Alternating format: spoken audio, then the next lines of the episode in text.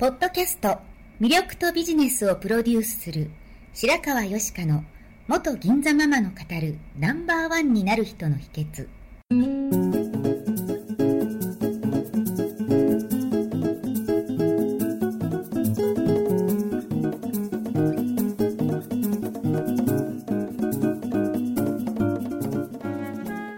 外資系企業の OL から銀座のナンバーワンホステスそしてママに。12年間にわたって多くのお客様や従業員の心理成長に関わり人の本質的な魅力や能力を引き出し業績アップにつながるコーチングを行ってきました。内面世界のケアと外側の世界へのアプローチの両輪でナンバーワンの輝きを放っていく方法を白川よしかがさまざまな角度からお伝えしていきます。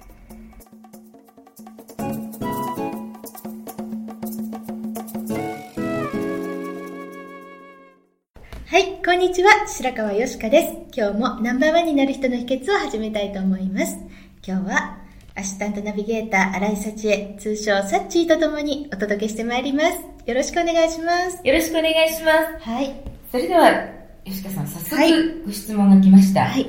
人に与えることや貢献することが大事とよく言われます。はい。いつも私はうん自分が損ばかりしているような気がするんですが、うんどうしたら前向きな気持ちでうん人に貢献できるようになれるでしょうか、はいというご。質問です。はい、ありがとうございます。うーんまあ、人のために何かしてあげようとか人に貢献しようと思って心がけてしているけれどもなんか損している気がしちゃうっていうことですかね。そうですねはい。そうなんですね。まあその貢献するとか与えるっていうのは本当綺麗事じゃなくてはいいいことだと思うんですよ。えええー、とアダム・ブライトさんっていう方が「ギブアンド・テイク」っていう本を書かれてるんですけれども、その中でギバー与える人人に惜しみなく与えられる人相手のために行動できるギバーの人はい。とテイカーの人はい。相手から奪っていく人。もう自分のことばっかり考えてて相手から奪っていくテイカーの人。はい。でもう一つ抹茶って言ってギブアンドテイクこんだけあげるからこんだけちょうだいねとか、うんまあ、こんだけするからこんだけもらえるだろうとかこうバランス天秤にかけて物事を考える人ですよね。はい。でその3つのタイプがありますと。はい。損ばかりしてて一番割に合わなくて収入が低かったり影響力が低かったりする人にギバーがいるんですね、はい。多分、まあ、このご質問者の方もなんか自分がそういう感じなんじゃないかなってで感じてらっしゃるギバータイプなのかもしれないですけど。はい。でもその一番大きな成功をされてるのもやっぱりギバーの方なんですよね、え確かにそのすごい成功者の書かれてる本ってみんなギバーなこと言ってますよね、うん。もう大きく成功された方は人に貢献するのが大事ですよって言ってるから、はい。やっぱり貢献は大事なんだけれども一番大きく成功してるギバーの下にマッチャーさんとかテイカーさんがいて、はい。で一番損をしてるのもギバーさんっていうことなんですよね、え。うん、じゃあ損ばっかりしてるギバーさん。はい。まあ、ボトムギバーとしたら、はい。成功されてる方がトップギバーとしたらその違いは何かってことですよね、はい。うん。で私が思うのはその本当見返りを求めないで何かをしてあげるっていうのはもちろんしてあげることで周りの人が助かったり感謝されたり社会が良くなったりっていうのもありますしそのやってる自分自身が気持ちよくなると思うんですねはい。で人の幸福度を測る指標の中に自分がどれだけのことができたかとか自分が周りに対して変化を起こせる力があるとかそういうことで自信を高められるので、やっぱり何かしてあげられるっていうことはいいんですけれども何かこう見返りを求めてはい。こんだけやってるんだからなんかしてくれるだろうって思って一生懸命ギバーになるとしたら、はい。それはギバーのつもりでも気持ち的にテイカーだったりするテイカーとかね、はい。とか抹茶とかあんま変わんなかったりしますよね、ええ結局なんだろう自己犠牲してるのとあと自分もこうしてほしいっていうことが言えない。自分を大切にしてなくて自分もこうしてほしいってことが言えないとあの損ばっかりしちゃうギバーになっちゃうのかなって思うんですよね。最初善意からお手伝いしてるのかもしれないですけど、うんうんうん。だんだんその自己犠牲が強くなってくると、なんか損してるんじゃないかっていうふうに思いが変わっちゃうっていうことでしょうか、うんだから気持ちよくギブできてる分にはいいと思うんですよね、本当、まあ、それをあのちゃんと対価として例えばお金をいただくような行為だったとしたら、はいうん、ちゃんとその価値を感じさせてお金を支払っていただくことで支払った本人もどういう価値に対してお金を払っているのかとか、はい。こういうことをしなきゃっていうふうに思えるから相手にとってもいいことだったりするんですけども、はい。まあ、そうじゃなくてボランティアだったとしてもたとえボランティアだったとしてもそれをなんかやってる自分が気持ちよければそれはいいことじゃないですか、はい。それで笑顔になれたり心が豊かになれたりしたら。だけど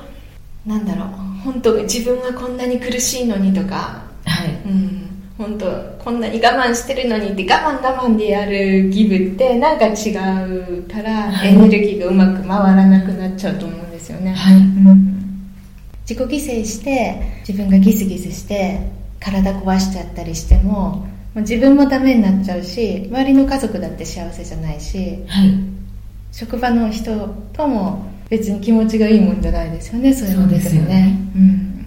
なのでまあ自分をまず大事にするっていうこと。その人に対して貢献するのは大事だけれどもまず自分自身を大事にしてあげる。自分にちゃんと貢献してあげる。っていうことをしないと、うん、一番なんだろう自分の面倒を見てあげられるのは自分なので、はい。まずこの自分の気持ちとか自分のことをもちゃんと見てあげつつ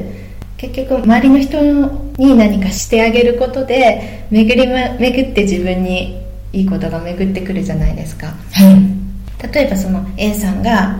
B さんに10のことをしてあげて B さんから10のことは戻ってこないかもしれないけれどもそう。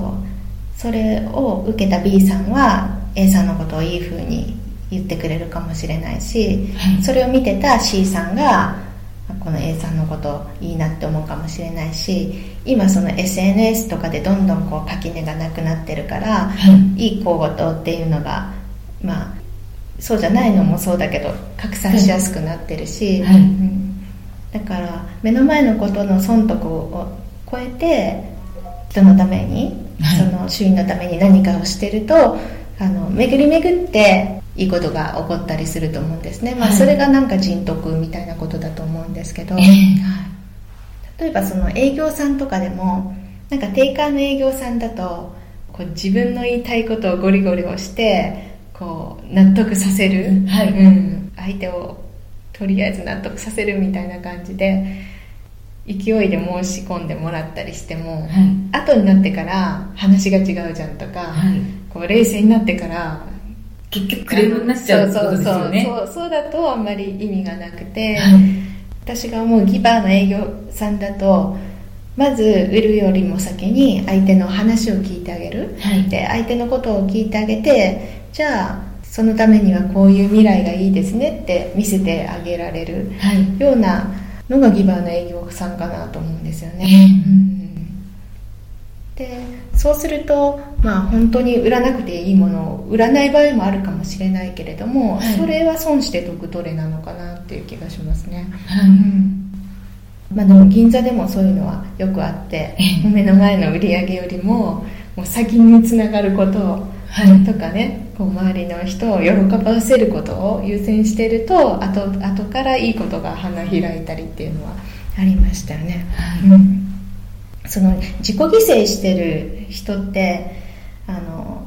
本当は自分もこうしてほしいって周りに言えない気が弱い人だったりしますね、はい。本当は言いたいのに「あ分かりました」とか言って